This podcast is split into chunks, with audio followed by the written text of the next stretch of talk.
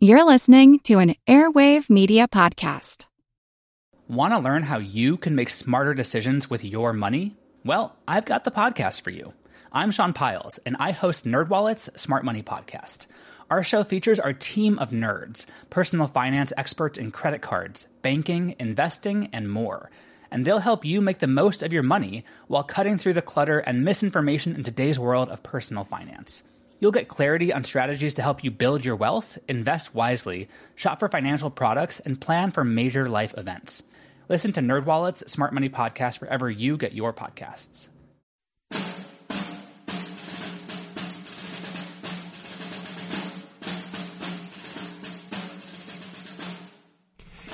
Here, Captain Edwin A. Brown of Company E was instantly killed.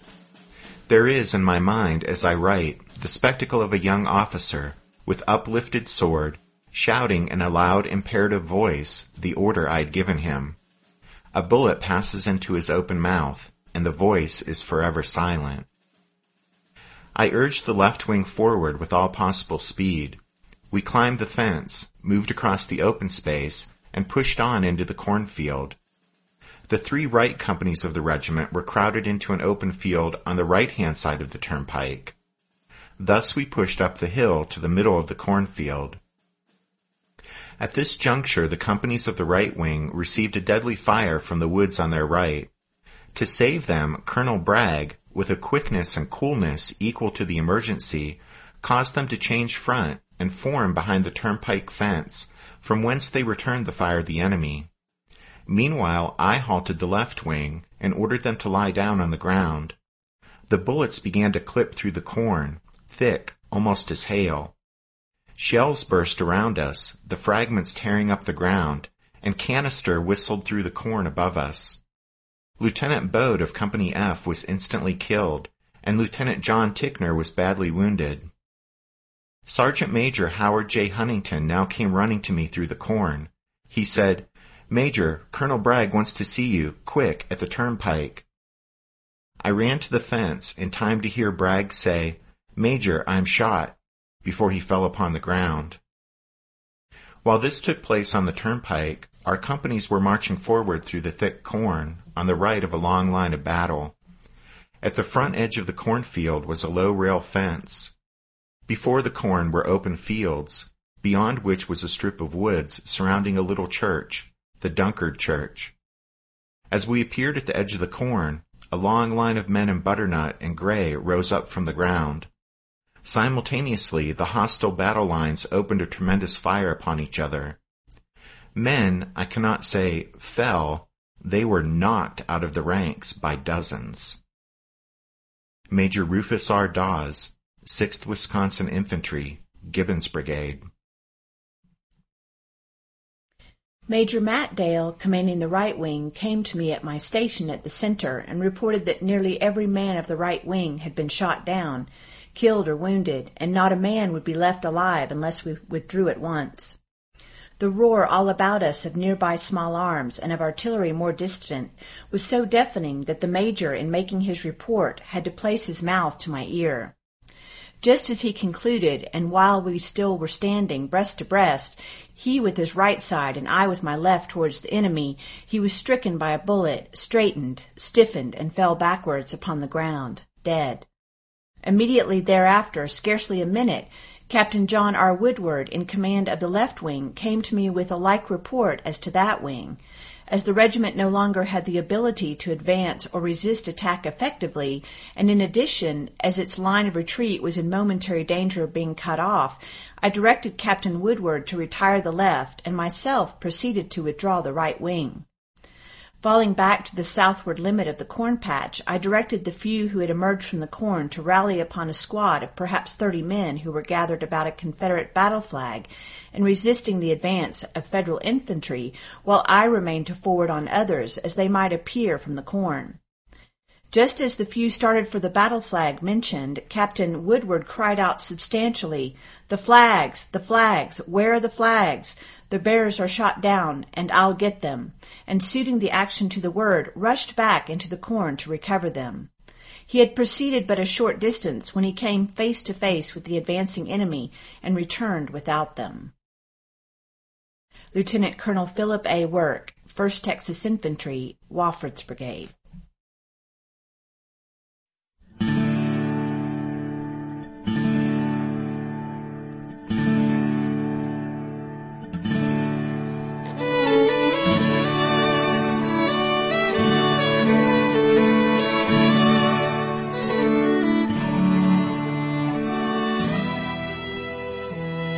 Everyone, welcome to episode 192 of our Civil War podcast. My name is Rich. And I'm Tracy. Hello, y'all. Thanks for tuning into the podcast. With the last episode, we talked about the start of the fighting at the Battle of Antietam on the morning of September 17, 1862, as the Army of the Potomac, commanded by George McClellan, began its attack against Robert E. Lee's Army of Northern Virginia. North of Sharpsburg, Fighting Joe Hooker's 1st Corps opened the battle by starting to advance south toward the Dunker Church. The 1st Corps would open the battle alone, here on the northern part of the field, since Hooker had failed to coordinate its attack with Joseph Mansfield's nearby 12th Corps. As hundreds of shells from the opposing batteries shrieked and roared overhead, Hooker's Federals encountered stiff resistance from Stonewall Jackson's Confederates. Of Hooker's three divisions, James Ricketts advanced on the left through the East Woods and the eastern portion of the cornfield, while Abner Doubleday advanced on the right down the Hagerstown Turnpike and through the western part of the cornfield. Behind Ricketts and Doubleday, George Meade's division remained in reserve. Last week we looked at Ricketts' part of Hooker's attack, and we saw how the piecemeal, uncoordinated advances by Ricketts' brigades ran into fierce resistance from the rebels who were positioned at the southern edge of the cornfield and near the east woods. As you guys will recall, at the end of last week's show, the fighting in this area was stalemated. But even while that ferocious combat was going on, Doubleday was advancing southward, just to the right of Ricketts. And that's what we'll look at now. That is Doubleday's part of First Corps assault that morning.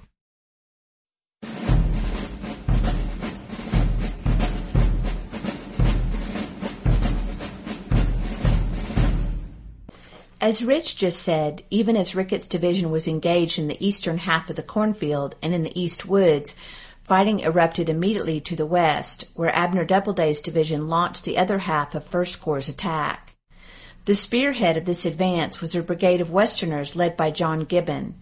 These Wisconsin and Indiana regiments had recently been dubbed the Iron Brigade and were earning a reputation as one of the Army of the Potomac's hardest fighting formations. As Doubleday's troops emerged from a stand of trees, later labeled the North Woods, more than a dozen Confederate guns commanded by John Pelham atop Nicodemus Heights opened a furious and deadly fire on the advancing Federals. The fire of those rebel cannon on Hooker's right flank was joined by S.D. Lee's batteries down near the Dunker Church. Hooker's guns blasted back, firing from a ridge behind the North Woods. The big 20 pounder rifles across the Antietam added their voice to the Union counter battery fire. A federal officer later recalled how, quote, each discharge was at first discernible, but after a little grew so rapid from all the guns brought into play from both sides that it became one prolonged roar. Despite the Union Army's overall advantage in artillery at Antietam, here as elsewhere on this day, the Confederates' skillful use of their guns gained them the edge and firepower where it counted most, that is, at the actual point of contact between the two armies. Here, Hooker felt obliged to divert four of his batteries to protect his vulnerable right flank and duel with Pelham's guns atop Nicodemus Heights and in these early morning hours, Hooker's other five batteries were overmatched by S.D. Lee's rebel guns in their excellent position down near the Dunker Church and by Stonewall Jackson's divisional artillery.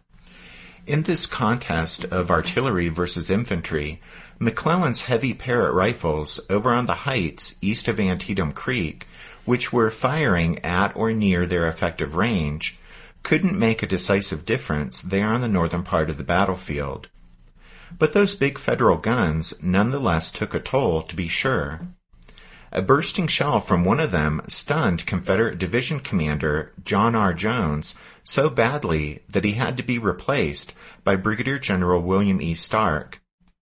And the big Union cannon's counter battery fire would cause S.D. Lee to label Antietam a, quote, artillery hell for his rebel guns posted near the Dunker Church. Nevertheless, on this part of the battlefield, the Confederates repeatedly gained a crucial edge by achieving tactical artillery superiority against the Federal infantry. At any rate, the Iron Brigade, taking its losses from the Confederate cannon fire, pushed southward on both sides of the Hagerstown Turnpike, with half the line passing through Farmer Miller's orchard and into the cornfield, and the other half into the field of clover running along the western side of the road. Battery B of the 4th U.S. Artillery moved up in direct support, unlimbering in the Miller barnyard.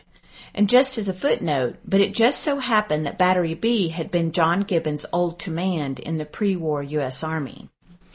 A Confederate staff officer, from his vantage point in front of the West Woods, watched as the Yankees advanced with a slow, measured tread, their bayonet-tipped muskets held out before them. The rebel later remembered how, quote, the Federals, in apparent double battle line, were moving toward us at charge bayonet, common time, a show at once fearful and entrancing. The Iron Brigade's fame as one of the Army of the Potomac's best combat outfits was just beginning. Antietam was its third battle, and on this morning it tangled with one of the most storied formations in Lee's army, the Stonewall Brigade. Jackson's original command was now being led by Colonel Andrew Grigsby. Grigsby had the Stonewall Brigade and a second brigade of Virginians under his command lying down in the clover west of the turnpike. As the Yankees approached, his men rose up and delivered a devastating volley that shredded the advancing Federals' right flank.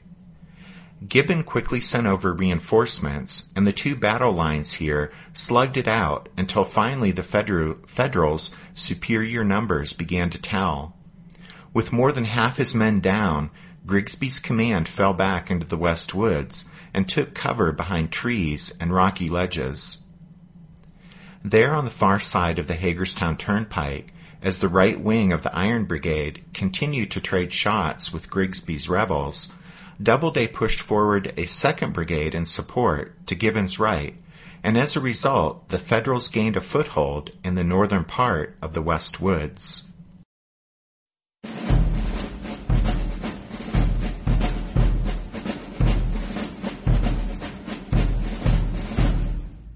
While that fighting was going on there on the far side of the Hagerstown Turnpike, the rest of the Iron Brigade advanced through the western part of the cornfield to meet a surprise blast of musketry from Confederates in the pasture beyond, similar to the gunfire that had decimated Duryea's brigade of Federals earlier. The blast of gunfire that hit the Iron Brigade here is what's described in the scene in that quote I read from Major Rufus Dawes of the 6th Wisconsin at the top of the show. Dawes recalled that, quote, as we appeared at the edge of the corn, a long line of men in butternut and gray rose up from the ground. Simultaneously, the hostile battle lines opened a tremendous fire upon each other. Men, I cannot say, fell, they were knocked out of the ranks by dozens. But we jumped over the fence and pushed on, loading, firing, and shouting as we advanced. This combat was taking place at the same time the fighting we talked mm-hmm. about in the last show along the edge of the cornfield to the east reached its peak. A northern newspaper correspondent watching the battle wrote, quote, we could see them press our men and hear their shrill yells of triumph. Then our columns in blue would move forward, driving them back with loud, deep-mouthed, sturdy cheers. To a southern newspaper reporter, the storm of musketry and cannon fire, quote, sounded upon the ear like the rolling of a thousand distant drums. As the Iron Brigade continued to push forward, Confederate Brigadier General William Starke, filling in as division commander for the stunned J.R. Jones, met the crisis by leading a counterattack with his two remaining brigades. Those 1,150 Confederates from Virginia, Alabama, and Louisiana charged out of the West Woods angling toward the turnpike and the cornfield.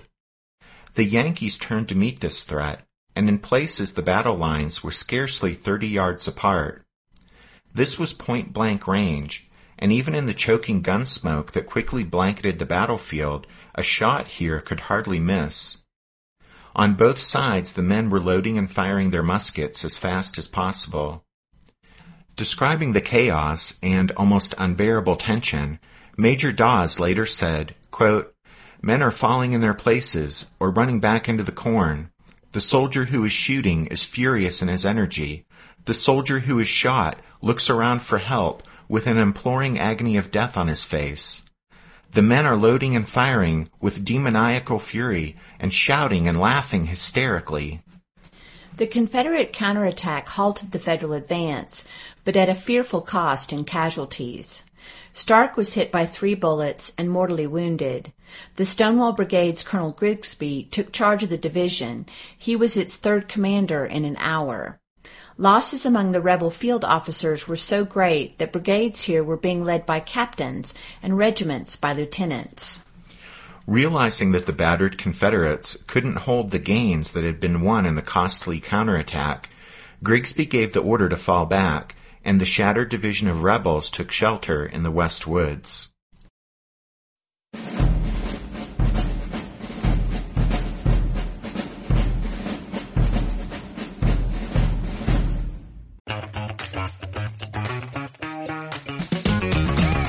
Hey there, I'm Dylan Lewis, one of the hosts of Motley Fool Money. Each weekday on Motley Fool Money, we talk through the business news you need to know and the stories moving stocks on Wall Street. On weekends, we dive into the industries shaping tomorrow and host the experts, authors, and executives that understand them. Tune in for insights, a long-term perspective on investing, and of course, stock ideas. Plenty of them. To quote a listener, it pays to listen. Check us out and subscribe wherever you listen to podcasts. I'm Jane Perlez, longtime foreign correspondent and former Beijing bureau chief for the New York Times. I've been a foreign correspondent in lots of places. Somalia, Indonesia, Pakistan, but nowhere as important to the world as China. I mean, China is not dropping anti-democratic paratroopers into Montana. But of course, we did see things like the weather balloon slash spy balloon riveting the whole country for a week. This is Face Off, an eight-part series in which we'll take you behind the scenes to key moments in the tumultuous U.S.-China relationship. We'll speak with a diplomat, a spy, a tech reporter, a U.S. admiral, even Yo-Yo Ma. Plus, my pal and noted China historian Rana Mitter joins the conversation. We'll look at what's driving the two nations apart and explore whether anything can help bring them back together. Face Off launches April 9th. The progress to First Corps' assault was being communicated to McClellan's headquarters by signal flag, and a little before 7 a.m., Little Mac was heard to remark, All goes well. Hooker is driving them. George McClellan had established his headquarters on high ground east of Antietam Creek at the house of prominent local farmer Philip Pry. The Pry house was some two miles from where the brutal fighting was taking place over across the creek on the northern part of the battlefield, in the cornfield, and along the Hagerstown Pike. Little Mac and his close confidant, 5th Corps Commander Fitz John Porter, peered at the distant scene through telescopes that had been set up for their viewing pleasure. Little Mac's aide, David Strother, said, quote, General McClellan stood in a soldierly attitude, intently watching the battle and smoking with utmost apparent calmness, conversing with surrounding officers and giving his orders in the most quiet undertones. Everything was as quiet and punctilious as a drawing room ceremony. According to McClellan's plan, such as it was, as described in his preliminary report of the battle, the progress to the north by First Corps ought to have been the signal to order Burnside to move against the rebels' other flank. And depending on how you decipher Little Mac's plan, such as it was, Sumner's Second Corps ought to have been ready to push forward in the center. But except for sending a message to Burnside to be prepared to advance, McClellan did nothing to capitalize on Hooker's gains. Bull Sumner had roused his Second Corps troops early issued them 80 cartridges, twice the usual number, and had them ready to march at first light. Sumner was expecting to receive orders first thing Wednesday morning telling him to cross the Antietam, either at the middle bridge to threaten the Confederate center or at the upper bridge to support Hooker. But when no orders came, he went to McClellan's headquarters to find out what was going on. Little Mac, however, couldn't be bothered to see Sumner. While Little Mac and his buddy Fitz John Porter watched the battle from the backyard of the Pry House, Sumner was left to stew out on the front porch. By making no move early on Wednesday morning to coordinate the movements and actions of the different parts of his army, it seems George McClellan was content to passively let events unfold as they would and shape his command decisions. Meanwhile, Robert E. Lee was anticipating events. Observing that the Federals opposite his right flank were making no threatening moves toward the lower bridge, Lee called on Longstreet to dispatch the brigade of George Tige Anderson from its position in front of Sharpsburg to the northern part of the battlefield to aid Stonewall Jackson. On Wednesday morning, the divisions of Lafayette McLaws and Richard H. Anderson had reached Sharpsburg from Harper's Ferry, so Lee knew those newly arrived troops could now serve as his reserve. Lee, though, did let McLaws and Anderson's exhausted men rest for a bit before calling upon them and putting them into the line. But soon after Tige Anderson's brigade was ordered north to aid Stonewall, Lee did order another command from the right, John Walker's small division, to also march north to support Stonewall. In contrast to George McClellan, Robert E. Lee, in every instance on this day, would anticipate the need for reinforcements and have them precisely where they were required at precisely the right moment. Little Mac, on the other hand, in every instance failed to coordinate the movements and actions of his army in order to reinforce a success or salvage a failure. And there was a similar pattern in how the two commanders were served by their subordinates. For example, there was the contrasting performance of the two generals called on to march to the sound of the guns on September 17th. While the rest of the Confederates at Harper's Ferry had set out for Sharpsburg, the men of Major General A.P. Hill's Light Division had been left behind to finish the task of paroling the thousands of captured Yankees.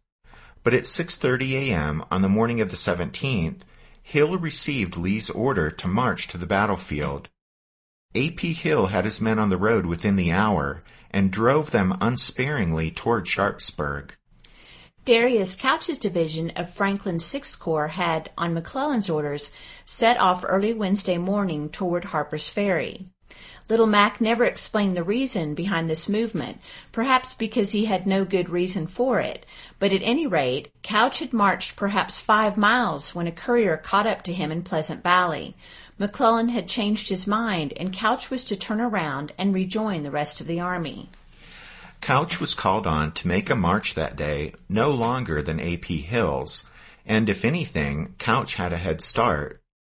The noise of battle reached both generals, and presumably the sound of the guns, as well as their orders, communicated equal urgency. But unlike A.P. Hill, Couch set a pace that was so undemanding that everyone in his division could keep up and no one straggled. And they all arrived at the battlefield five hours after they were needed.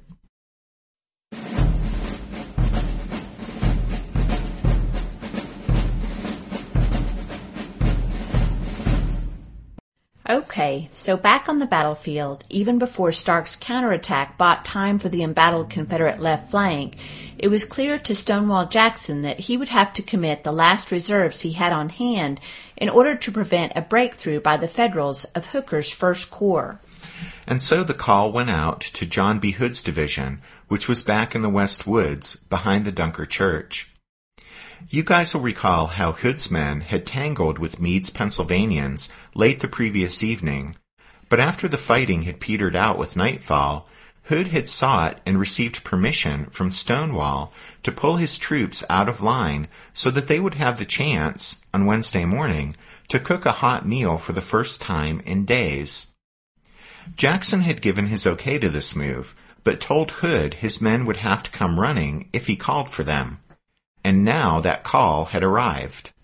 The commissary wagons hadn't found Hood's men until shortly before daylight, and then the only issue was flour. When the call to arms sounded, the men were baking hoe cakes on their ramrods, and they bolted down what they could of the half-baked dough as they snatched up their muskets and fell in. The men of Hood's division had earned a reputation as some of the toughest fighters in Robert E. Lee's army. Colonel William T. Wofford's Texas Brigade which had once been Hood's own command, was comprised of the 1st, 4th, and 5th Texas and the 18th Georgia. Then there was South Carolina's Hampton Legion and Colonel Evander Law's brigade, made up of the 2nd and 11th Mississippi, 4th Alabama, and 6th North Carolina. It was 7 a.m. when the 2,300 men of Hood's division came boiling out of the West Woods. Hood's troops took the place of the badly battered fragments of Lawton's division that were fighting desperately from the pastures south of the cornfield. Hood's rebels made their counterattack on a broad front, extending all the way from the turnpike on the left to the east woods on the right.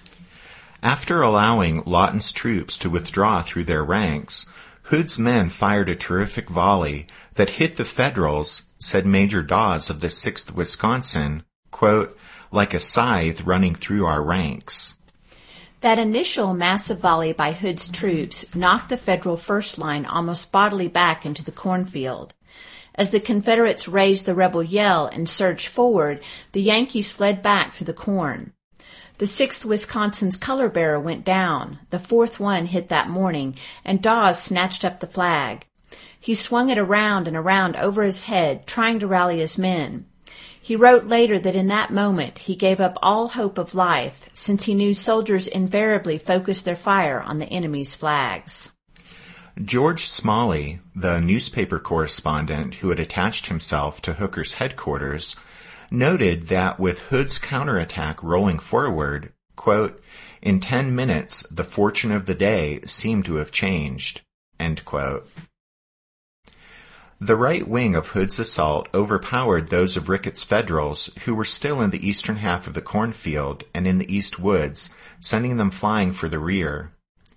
The misfortunes of Ricketts' division were therefore now complete, as it had suffered almost 40% casualties and an even higher toll from shirking and straggling.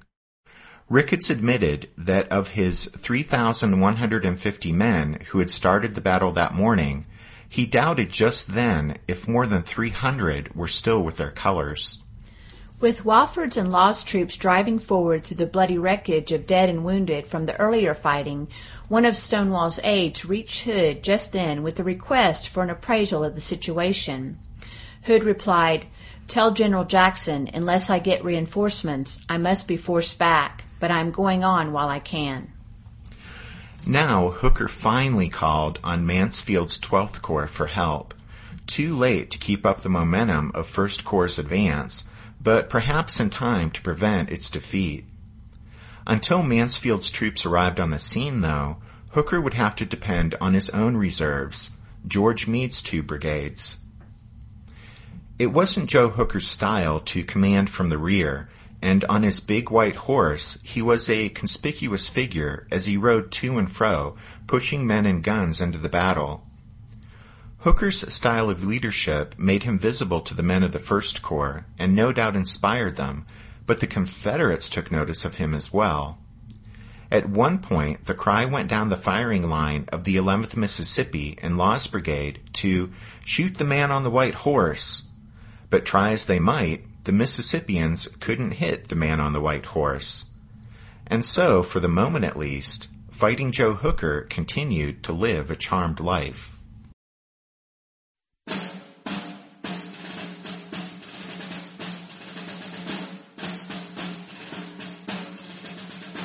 Then the Texas Brigade was ordered to charge. The enemy was on the opposite side of the stubble field in the cornfield. As we passed where Lawton's brigade had stood, there was a complete line of dead Georgians as far as I could see. Just before we reached the cornfield, General Hood rode up to Colonel Carter, commanding the 4th Texas Regiment, my regiment, and told him to front his regiment to the left to protect the flank. This he did, and he made a ch- charge directly to the west. We were stopped by a pike fence on both sides. It would have been certain death to climb that fence. Hays' Louisiana Brigade had been in on our left and had been driven out. Some of their men were still with us at this fence. One of them was a better soldier than I was. I was lying on the ground, shooting through the fence about the second rail. He stood up and shot right over the fence. He was shot through his left hand and through the heart. As he fell on me, I pushed him off and saw that 7th Louisiana was on his cap.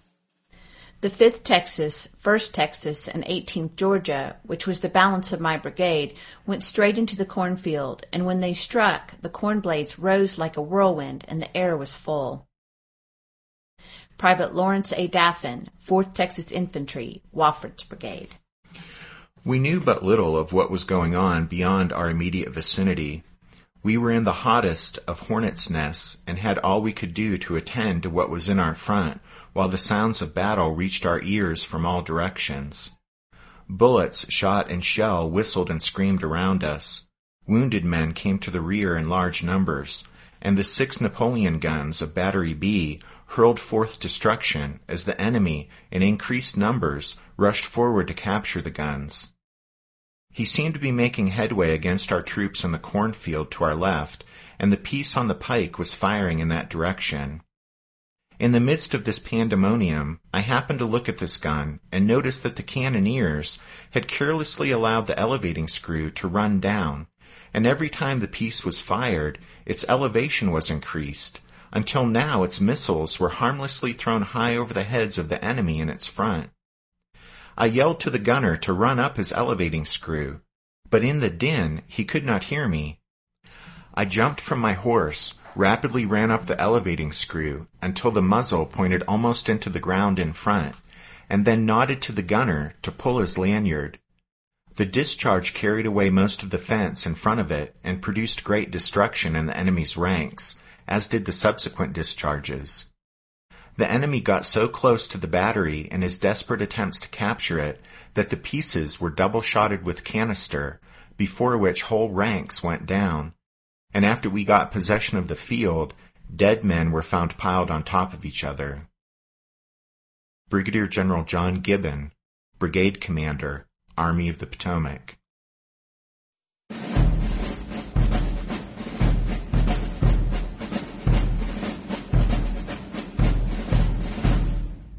As George Meade's two brigades of Pennsylvanians moved up, Law's Confederates in the northern part of the cornfield caught one of the brigades in the flank as it was crossing Farmer Miller's pasture north of the cornfield.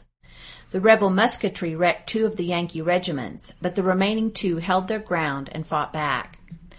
Federal artillery in the pasture fired canister trying to repel the Confederates, but the gunners took such heavy casualties in return that soon the cannon were silenced, and the combat here ended up being a vicious small arms battle between the opposing infantrymen. The fighting was equally bitter just to the west, where, along the Hagerstown Turnpike, part of Hood's division was engaged in a brutal slugging match with Gibbon's Iron Brigade and a brigade of New Yorkers led by Brigadier General Marsena Patrick.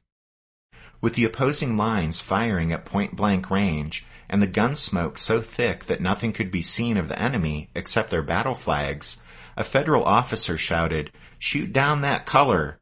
At which one of his men shouted back, Damn the color! Shoot the men under it!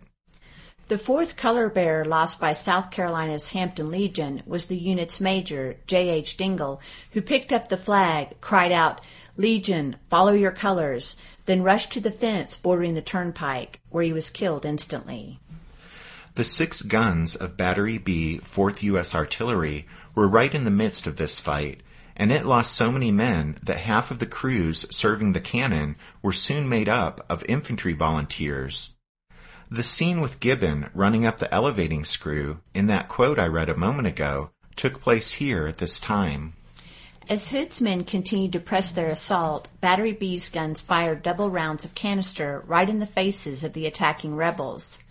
This was a desperate tactic, and to prevent a burst barrel, the powder charge attached to the second round was supposed to be knocked off, but one of the infantry volunteers couldn't be bothered with such niceties, and he continued ramming home full double charges. With every shot, a massive recoil sent the gun bounding backward, but each time it was dragged forward again to continue firing, and incredibly, the gun barrel didn't burst.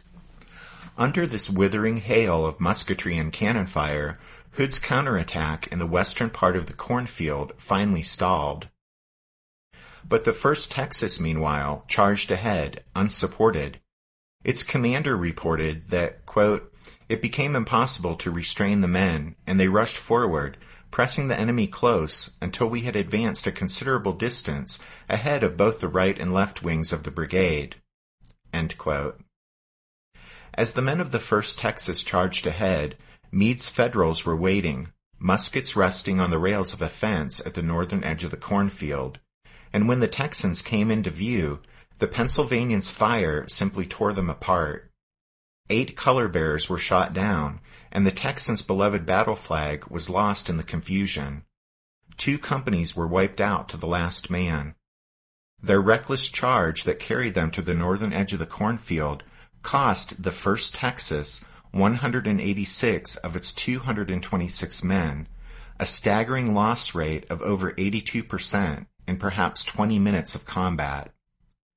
The 1st Texas's losses at Antietam earned it the tragic distinction of suffering the highest casualty rate of any unit on either side during a Civil War battle. It was about half past seven now, and the opposing commands of Stonewall Jackson and Joe Hooker were spent and shattered. Each general had held back a single brigade, Jackson to guard Pelham's guns on Nicodemus Heights, and Hooker to guard the batteries dueling with Pelham from the Poffenberger farm. Both had thrown every other man they had into the fight. The Federals had a foothold in the northern portion of the West Woods, and some of Hood's men occupied a part of the East Woods. But other than that, little had changed from the positions each side held at first light. Jackson had met force with equal force, and the two sides were about where they had been when the killing began at dawn. Hooker's First Corps, attacking alone, lost 30% of its numbers. More than three quarters of its 2,600 casualties were in the divisions of Ricketts and Doubleday. The Corps was all but used up and finished fighting for the day. A wounded Pennsylvanian later recalled, quote, Hundreds were pouring back from the field, many wounded, some frightened, scores unhurt, but hurrying away to a safer region. The picture was similar in the West Woods behind the Confederates' front line. Generals and their staffs were trying desperately to reorganize shattered units and find officers to command them. In the contest against Hooker's First Corps, Stonewall Jackson's casualties came to 3,000 men. Lawton's division, fighting in the pasture south of the cornfield and on the Mumma farm, lost almost half its men. Lawton himself was wounded, and one of his brigade commanders was dead and another wounded, and three quarters of his regimental commanders were down. J.R. Jones and Hood's divisions lost 40 and 60 percent of their numbers, respectively, and their losses in field officers were even higher. One of the brigades in Starke's counterattack saw nine of its officers killed in the cornfield. The 2nd Mississippi lost every one of its regimental officers and nearly every company commander and ended the fighting led by a second lieutenant. Hood's division had quite simply been shot to pieces, and back in the cover of the West Woods, when he was asked where his division was, he replied simply, dead on the field. Stonewall Jackson had Jeb Stuart's horsemen busily rounding up stragglers, but he directed the officer in charge not to disturb any of Hood's men if they were found behind the lines. Even by Stonewall's demanding standards, Hood's men had done enough fighting that day.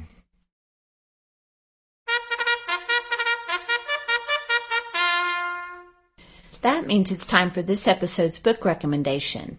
And our recommendation this time is the volume on Antietam in Time Life's Voices of the Civil War series of books. This series of books is where we get most of the longer first person quotes that we share with you guys as part of the battle episodes on the podcast. This Voices of the Civil War series uh, by Time Life has just a wealth of first person accounts by soldiers and civilians as they share their experiences relating to major campaigns and battles. And we're big fans of these books. Besides the personal recollections, each book also has maps, sketches, photographs, and artifacts that really help what you're reading come alive. Don't forget you can find all of our book recommendations if you head over to the podcast website, which is www.civilwarpodcast.org. And here's a piece of breaking news. We've just released members episode number 52, Stonewall Jackson at Harper's Ferry, part the first. As promised, we're going to use a couple of members episodes to take a closer look at the siege of Harper's Ferry. Yep, and we uh, want to say thank you to the newest members of the Strawfoot Brigade, Carol, Matt, and Deborah. Thanks for listening to this episode of the Civil War 1861 to 1865, a history podcast. Rich and I do hope that you'll join us again next time as we continue with the story of the Battle of Antietam. But until then, take care. Thanks everyone. Bye.